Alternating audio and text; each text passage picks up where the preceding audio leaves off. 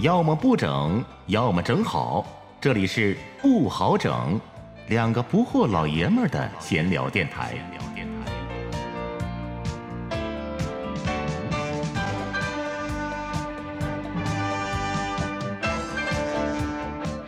既然生活不好整，就把酒杯碰出声。我是老布，我是老郝。来这回咱们杯子碰哪儿啊？碰屏幕啊？隔空碰一下来屏，幕没用，别把屏幕 碰坏了，碰碰麦克，碰麦克，来碰一下来来碰没老好，碰一下来。一二，当当。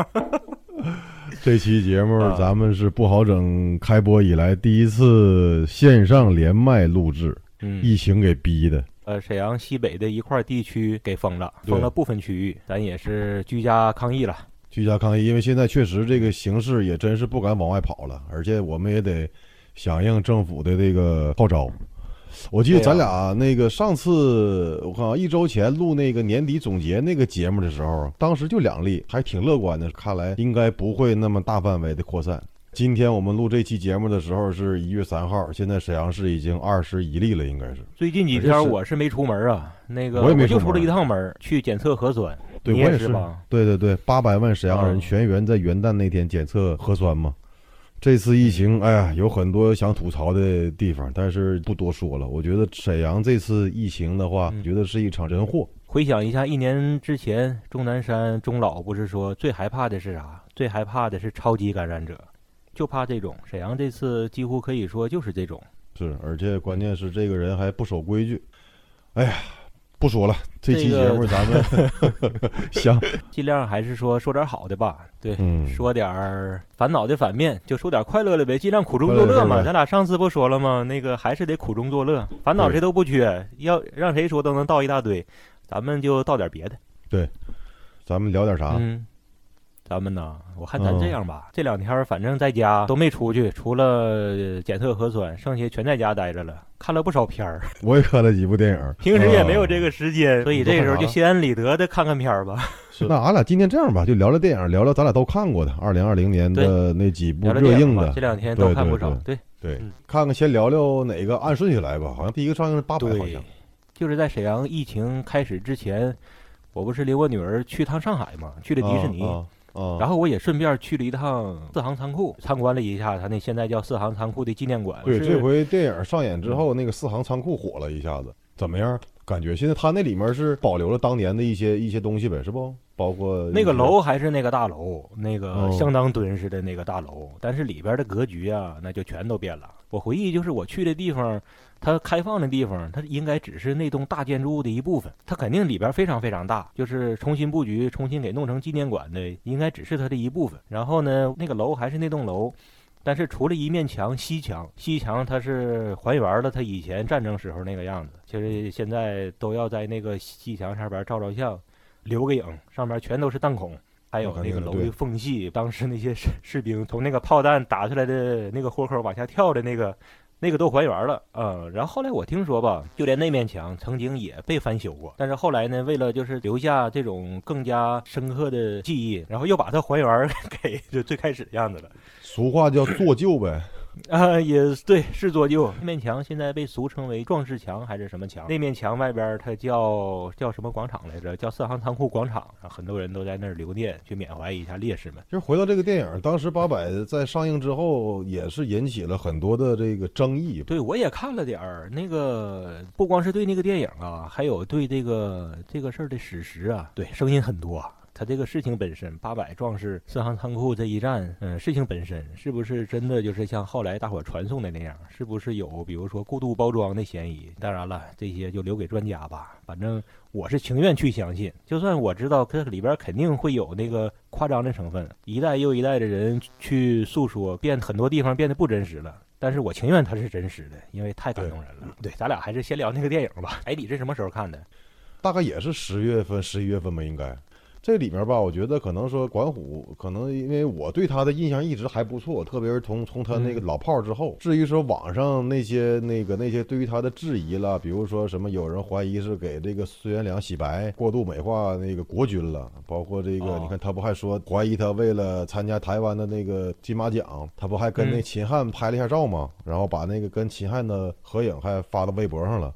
因为秦汉嗯不是孙元良的儿子吗？啊，对，对孙元良这个人，就是说逃逃跑将军，在 对，可能在这方面吧，我觉得可能网上我个人觉得有些声音是过度解读，所以说我们光看这个哦片子的话，还是比较不嗯错的一部电影，特别是里面的这些演员印象特别深刻，张译了，什么王千源了，对，王千源是咱们沈嗯阳沈阳老乡啊，沈阳人的骄傲，刚乐真是。演技太好了。所以说，咱今天就不过度的去考虑那些阴谋论的那些那些东西嗯，单聊聊这个电影呗，是不？对操心那些嗯其实也没有用。我看完电影之后，我回来研究过一下，就是曾经在在那个历史上拍过两部八百，就是跟这个故事一样的。对，一个是一九三八年拍的，一个是一九七五年，对，一个是一九七五年台湾拍的。三八年那个拍的电影是默片儿，哦，那时候对没有还没有声呢。现在豆瓣上那个电影评价还是七七点三分呢。对，哦完了，一九七五年那个那个版本呢，就是现在豆瓣评分也是七点五分，也不低。都有谁啊？有柯俊雄、林青霞、张艾嘉，包括秦汉。哦，对，都是台湾那帮猛人，台湾台湾当时那些大星全在里的。所以说这回等于哦说是这个故事应该是第三次被搬上大银幕。那倒挺有意思的。你看一九三八年那太早了，这个四行仓库这一战打的，然后三八年就给拍，第二年就给拍出来了。我估计是不是是以一种纪录片的形式啊？我分析、也有可能因为对呀、因为就时隔一年嘛，可能是在嗯现场是不是有一些珍贵的图像什么保留下来了，给编辑成一段，等哪天有时间上网搜一搜。我去四行仓库看了一些什么介绍啊，就是上海政府为了充实这个纪念馆，通过拍卖的方式买到了当时好多西方记者就是现场在那儿拍的胶片，哦，洗出来了很大量的珍贵照片，拍的全都是他们看到的。你看电影里边不，也演了吗？当时隔在河隔的对岸苏州河嘛，是不？对，对啊，岸就是隔着苏州河那个桥叫新垃圾桥，现在变成嗯叫西藏中路桥。啊那桥现在还有呗？当时叫新垃圾桥嘛，它连着那个路就叫西藏北路，当时叫西藏北路，还是还是后来改过来，这我就不太清楚。可能那就嗯，那个我也没考证，但反正那个拍的不就是对面作为那个租界，有很多的外国记者都拍了。然后那个上海政府后来通过拍卖方式买了有个记者还是几个记者不少胶卷儿，对，当时应该有很多记者在在对岸都留下很多胶片，因为离太近了。他留下的那些胶片，现在是四行仓库里边的镇馆之宝，哦，别的地方看不到。看那个电影，就是里边有一个记者，是不？有是吧？这个角色我一开始我还以为他是部间谍，后来发现他什么间谍都不是，他就是个职业记者，可能 不知道这个角色是不是真有啊？但是那个去里边送旗那个小女孩是有的，哦，是吗？历这是真事儿。对，孙元良虽然是一个逃跑将军，但是他留下的这个谢晋元和这些人儿真的是一群好汉呐。对了，对那个说到谢晋元呢，那个演员好像是中国现在一个挺好的小生，是不？什么名来着？叫那个这我真忘了。还 我就认出来他在央视挺火的那版《西游记》里边，好像他演的是西门庆，演西门庆那个。西不《西游记》《水浒》吧？不不不，《水浒》啊，对呀、《里边演西门庆那个。你嗯你刚才说的啊，我刚才说《西游记了。哎呦，我我太激动了。呃 对，《水浒》里边演西门庆那个人，我记得是他，应该是吗？就这个人演的谢晋元，演广东人，然后他那个口音故意就是广东人说普通话那个口音，说的已经挺好了，我感觉，所以我感觉这个演员还是非常用功，为了演这个角色。这个就是多说一句，这个演员啊，还是说回这个谢晋元，我想说个啥呢？在四行仓库纪念馆一进正门就是一个雕塑，特别大，是一封信，一封家书。那个家书就是谢晋元给他老婆的一封信。这个当时哦那个封信我还仔细的仔细的看了，这个雕塑的形象就是一个信签儿，叫陆军第八十八师师本部用签儿，军队的便签纸。然后对这个他不就是八十八？师的吗？给他妻写了一封家书，就是这张纸，就是在四行仓库纪念馆一入门，他给他弄成了一个大雕塑。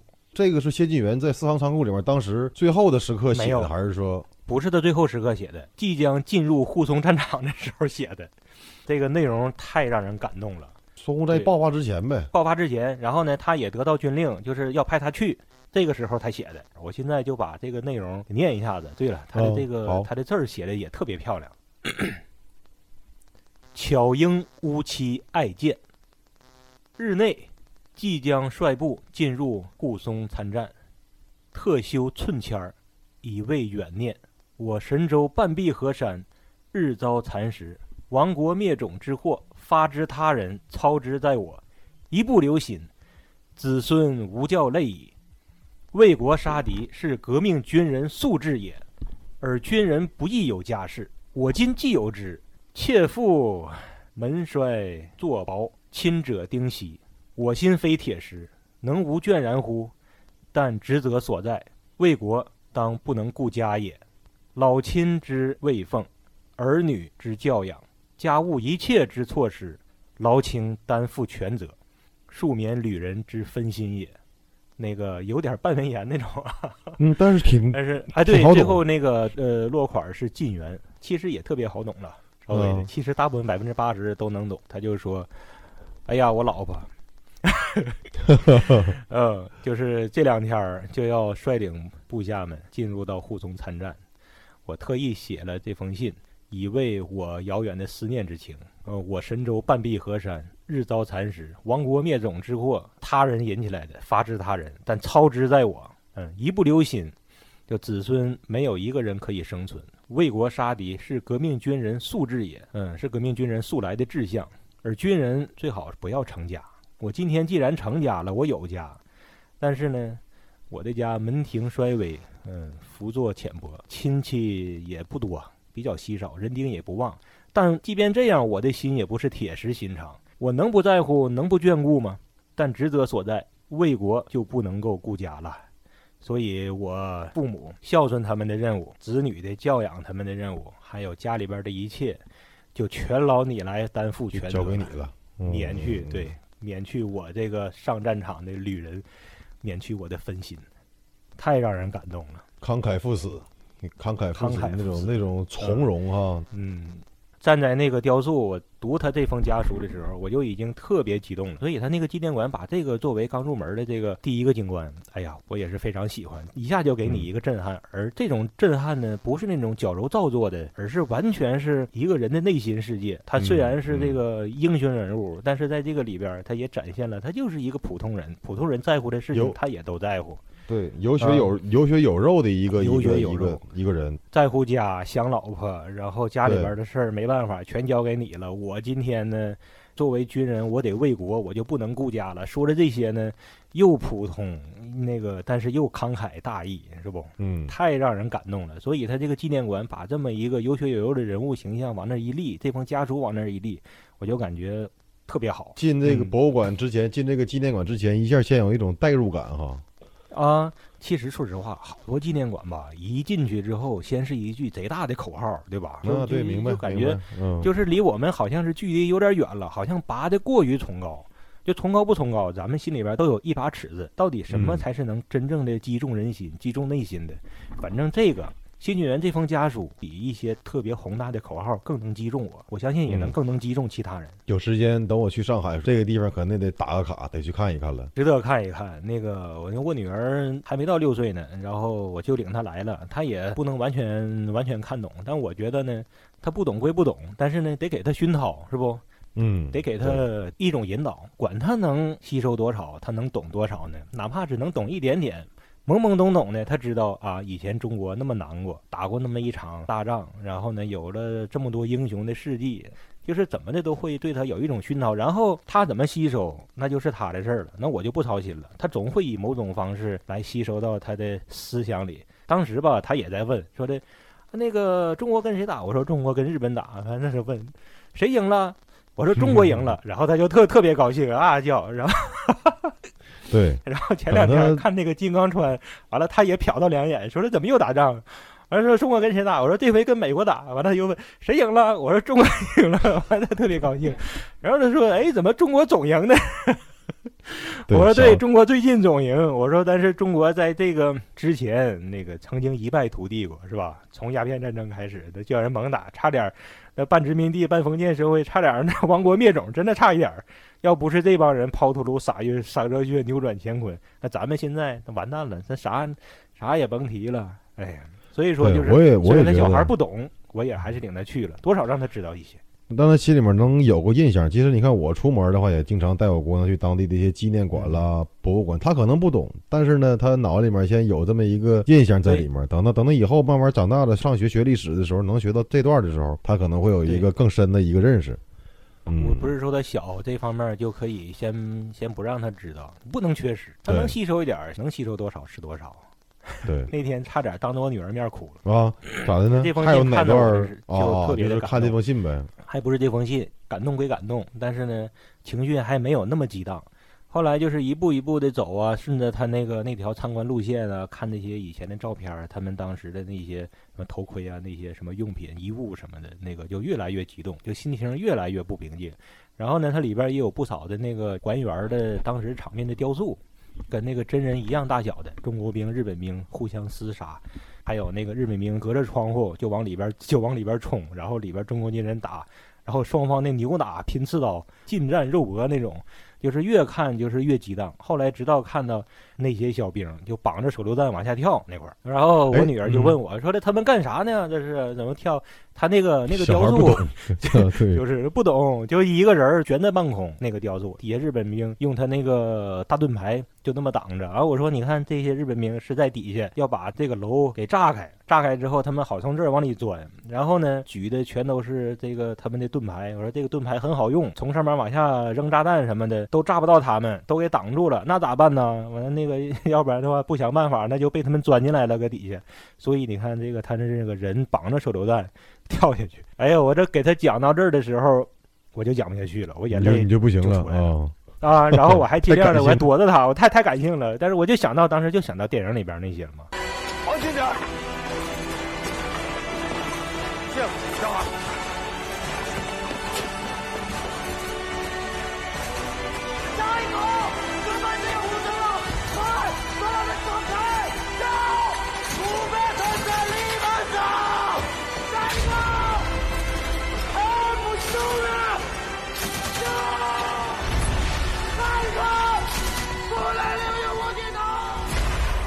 之后，然后就说一个个的喊着啊，而舍生取义啊什么，然后就一个一个往下跳。后来反正还有声音，到底是不是真有人跳？跳了有没有必要？但是那些我都不管了，想那些干啥？我觉得对，就当做真有人跳。我相信应该那个其中提到一个人叫陈树生，就是至少这个叫陈树生的这个这个小兵就跳了。他好像是四四川人，在他的那个身上还写了一行血书，叫舍生取义，尔所愿也。死的时候才二十一。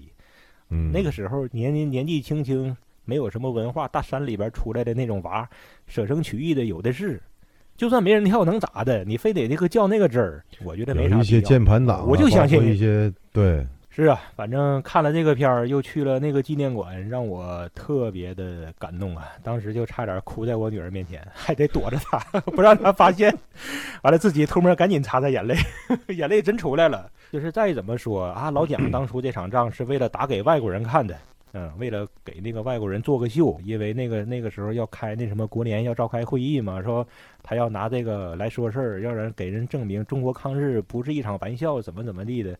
关于这个里边有很多人研究，到底死多少人，可能没死那么多人，那也没打死那么多日本人，如何如何？对，包括八百这个这个数字也是那什么嘛，就当时是一共是留在里面是四百二十人，四百多人，谢晋元故意说八百人，因为为了造一种声势，这个不是秘密了，这个事儿早不是。秘密了，但是就是说后来吧，好多人较真儿，他们当学者的愿意去研究，那那那反正也是无可厚非。那个历史学家可能抠的就是这点真儿，但是反正我作为老百姓，我就是相信当时就是发生了那么多可歌可泣的感人故事。就算你研究出来了，你拿到那个什么的贼硬的证据证明出来啊，当时没有人跳或咋地的，那又如何呢？无论如何，有个东西是万古长存的。有件事儿，你是你是这事儿真的也好，假的也好，证它真实，证它是伪的，有件事儿是没毛病的，就是这里边的这个精神，当时战斗的背景、战斗细节这些，你们专家可以研究，学习这种精神是没毛病的，对不？对，我强调的就是这个。的点是对，这无论是八百人，这是没毛病人也好，对啊，人家在里面激战了四天四夜，有人跳也好，没有人跳也好，这个事情是发生的。这个精神它就是长存的，你换成任何一个空间，换成任何一个时间，这个事儿都是永恒的，谁也驳不倒的。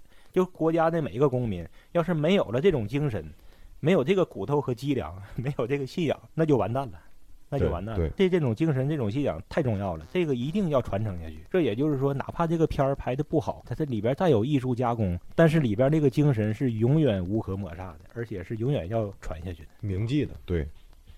行，刚才反正我俩对这个八百，其实连解读都谈不上，是吧？我们个人的一些一些感受。有点更直观的想法，更直观的那个触动。那就聊一聊管虎的另外一部电影呗。今年的管虎这家伙，反正他拍这俩片儿产量是够了，而且，争议也够了他的是不？对都是他的。金刚川是管虎、陆阳，还有一个郭帆，他们三个导演一块儿导的。但是呢，可能因为这个在八佰这个电影上对管虎的一些叫所谓的偏见也好，或者叫批判也好，就有很多人把这个偏见和批判又带到了金刚川里面了，争议颇多。有很多人挑管虎的一些拍这个战斗片的一些细节，说他不懂那个战争。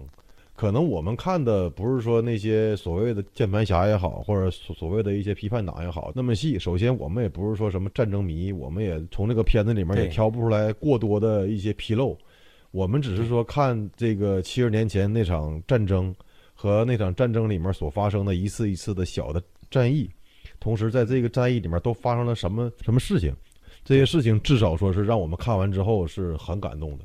金刚川，你看，为了做这个节目，我前两天我又重看了一遍嘛。刚才开篇开头我也说了，对我第二次看又哭了。啊，呃，这个故事里面，无论是张译和吴京两个的两个人的那个演绎，包括这个呃这个其他的一些所谓的配角吧，我觉得可能说嗯，每个演员都在这个片子里面，我觉得是塑造了一个一个很饱满的一个人物。我感觉也挺好。张译和吴京这两个人演的是不同的两个人，底色对完全是一样，就是中国那个年代的好男儿。你看了吧？就是上期节目我给你剧透那块儿，看了看了。张译最后那段独角戏，哎呦我天，一个人的太太独角戏，那个那有有艺术个加工的成分呐，管他叫张飞，然后他自己唱出了长坂坡那场京戏，长坂坡一场莽撞人这，个属于是艺术加工，但是没毛病嗯啊。好啊，这玩意儿吧，就是那个这个片儿拿出来，它作为一个产品，不同的人从不同的角度去看它，不同的去吸收，喜欢也好，不喜欢也好，肯定都是不一样的。但是呢，嗯我就我我的确不是专家呀，也不是什么，就是作为普通人，那就是被他挠到了这个痒痒。对所以咱们才会流泪，才会哭，才会被感动。反正那个你看两遍，第二遍你又哭了，我看一遍嗯我也是一通哭啊。张译那流泪个 独角记，还有最后的那个人桥，人搭着桥站在水底下桩子上，然后大伙儿在上面跑，那个也也哭了。对，其实我觉得对一部电影或者对一个导演，真的没有必要去用阴谋论这些理论去苛求是吧去看他，那有点太过了。观众不一样，接受的不一样，那制造这个产品制造的也不一样。从什么角度来讲，他擅长什么？这这这我也不知道，我也没看过啥。关虎我就到现在就看过这仨，对不？咱们可能都是从老炮儿开始，其他就没看过还有一个是比较有名的厨子、戏子、痞子，那我没记得不？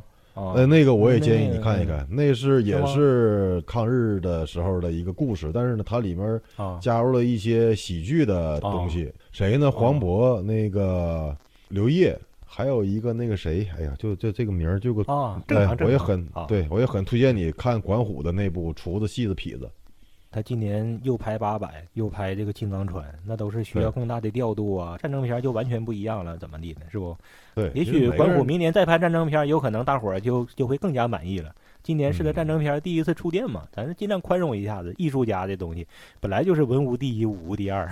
对，而且《金刚川》这个电影从立项到拍摄到那个杀青到最后上映，一共才几个月时间呢？它时间太紧了，哦太快了我觉得，对我觉得能拍到这个程度已经非常非常的不容易了。那可能也是嗯为了给那个国庆献礼，不是不不是国庆，就是抗美援朝那个抗美70周年援朝七十周年，也的确需要这么一个，要不然的话，这个历史很多人就给他淡忘了。咱俩上期节目不是还聊到了吗？二零二零年的回顾，不能忘了，二零二零年是抗美援朝七十周年的纪念嘛。对，这个事儿是不能忘的。咱俩上期节目也说了，没有这场仗，咱们今天还能有这中国当时刚建国，很有可能国将不国嘛。对，刚诞生的新中国都不一定能存活下来。这场仗要是不打，要是打不赢，真是奇迹一样，居然跟美国磕，把美国 就给磕赢了。中国人的那个精神，军队的那种组织，那个纪律，嗯，这个就是这场仗奇迹般的打赢了的其中一部分答案吧。我想，对，你要是把这个八百跟八百相结合一下子，你看打那个沪中的时候，国民党这边装备什么的，那不其实也不错。然后，但是就是对日本战斗力太差了，对吧？那那那怎么过了这些年，然后抗美援朝里边有有以前国民党的部队，投诚过来的嘛。有，那个对对对，就是老的滇军吧，云南那边是是是多少军呢？那个，然后背后背上了不少骂名，投诚后来给派到，对啊，投诚了之后派到朝鲜战场，在抗美援朝那场仗里边屡建奇功，那是叫什么军？反正就是一个云南的军队，这是啥？人还是那些人，战斗力就完全就不一样了，脱胎换骨了。那不还是咱们共产党的这个组织和纪律、信仰全不一样了吗？这方面以前国民党那可是完完全全跟咱是没配。共产党的队伍那叫啥纪律？那叫一个什么信仰？用这些把士兵给连接在一起，那个战斗力那就是提升无数倍，就是能跟老美磕一下，对吧？对，而且抗抗美援朝，咱以前不也唠过吗？两边的这个实力确实是差距太大了，真是像你刚才说到，对中国人那种精神，然后这个军队的战斗力，用组织和纪律和信仰凝结在一起，爆发出来的这个战斗力，那就是不一样。金刚川也看到了这个片儿，空中全是老美的，那你说多难这场仗打的？咱们连个一点制空权都没有，就全靠地面，然后还能打赢。而且这这个这个他这个胜利的这个这个意义，非常非常极大的提高了中国在国际上的这个地位和声望。就是一场自救。这场仗要是打不赢，人家都打到咱们家门口来了。要是咱们要是不出兵不打赢的话，那就历史又会重演了。嗯，对当时满洲满满洲怎么叫叫日本占的？不也是因为朝鲜？后来把整个满洲都给占了，整个东北都没了，又到咱们家门口了。而且提到这个电影的话，还是我觉得这个都说今年是张译年嘛，这几部比较火的片子里面全有他。张译，我看的，我估计可能不如你多。我能想起来的，我看过一个贾樟柯的，叫那片儿我挺喜欢，《山河故人》。对，《山河故人》哦哦哦啊，我不知道张译还有那有那我看过，我看过。嗯张译在这两年的电影之前，他比较有名的，我我不知道你看没看过那个《追凶者也》，没张译和刘烨那个你也上网搜一搜，那个特别逗，那我看了四五遍能有。他是也是说这个几条线那个叙事的，张译跟里面演一个杀人犯，用那个东北方言去演绎的，整个是那部片子亮点。他虽然演了一个反派，但特别可爱，你知道不？虽虽然最后他也被警察给崩了，你看看吧，叫《追凶者也》。张译你说他用东北话演那个片儿，我就想起来我刚才提的那个《山河故人》，那个贾樟柯那个，嗯他是拿西北话，拿山西话，然后那山西话，反正我虽然有对山西话不懂，但我感觉听着就那回事儿，他就是个山西人，我也不知道他哪儿的人。哎，张译是哪儿的人？张译张译辽宁呃那个东北的吧，具体哪儿我还真不知道，但他肯定我感觉他东北话说的挺地道哦，啊。但是他在《山河故人》里边说山西西话，我感觉他就是山西人。语言语言天赋呗，演员的语语言天赋是吧？但是还有一个片儿我是看的全的，就是《红海行动》撤侨。撤侨嗯，但是张译，我就感觉这个人真是有一股啥呢？还有点邪了嘎叽的，就是肚子里边有点坏水那种。说这个坏水不是说他是坏人，就是说贼有自己主意，就是古灵精怪的这个人，有那个劲儿啊，而且就是通过这这贼有自己的一套办法。而且通过这两年他火了之后吧，就是说不也有很多什么纪录片了，什么包括一些幕后的故事。张译在嗯拍戏的时候也是可以称得上是戏痴，他为了拍戏什么都会做，该增肥的时候增肥，该减肥的时候减肥，啊，哦就是为了这个角色怎么虐自己都没事儿，嗯，特别特别敬业。呃，我也很喜欢他，嗯虽然我就看过那几个。嗯，对金刚川也是太感人了，那一段对独独角戏啊。客串啊和配角吴京，吴京也是，吴京一开始吧，本来是这个来客串来的，导演一看他他当时的那个文戏已经给给嗯导演了一个、一个惊喜，临时给他加了很多场戏，哦，所以说吴京在这里但是加的我觉得还不错呀。他要是这么快把吴京的戏加到跟张译，至少是形成了两个人的一个对照，两个不同的人在战场上各有各的用。张译是那种他演的那里边叫张飞，张飞就是一个。特别好的老实人，特别厚道，特别憨厚。他里边是吴京演那个角色的徒弟，是不？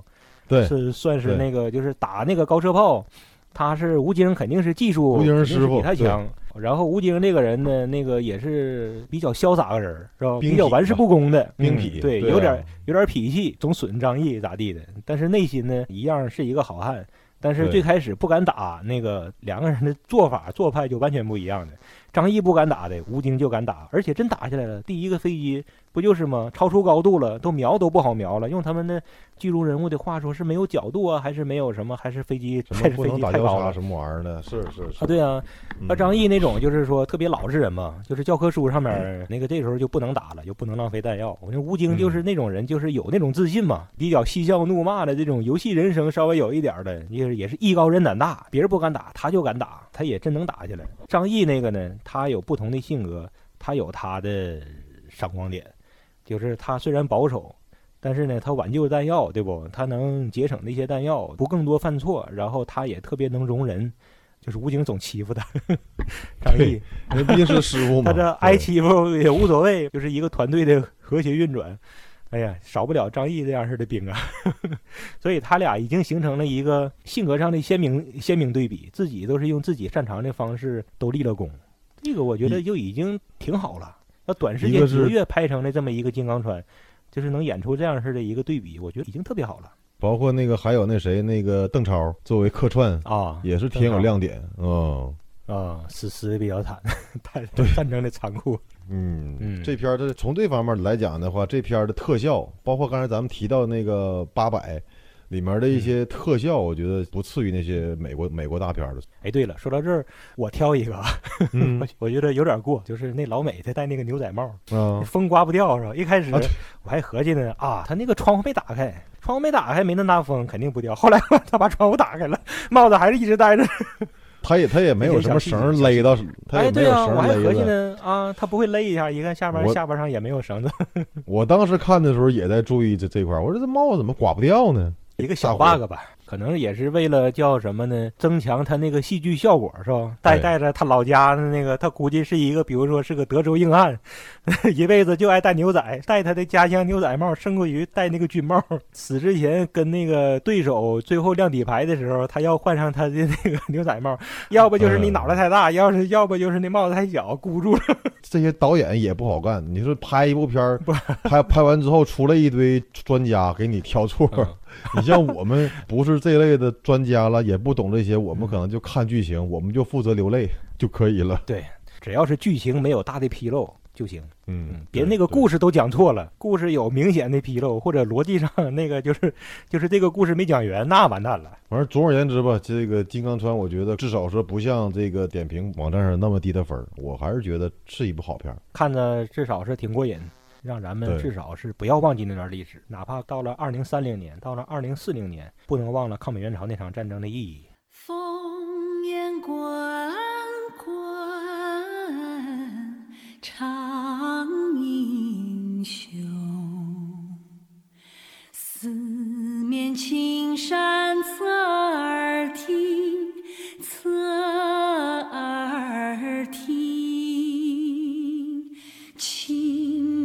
响雷敲金鼓，大海扬波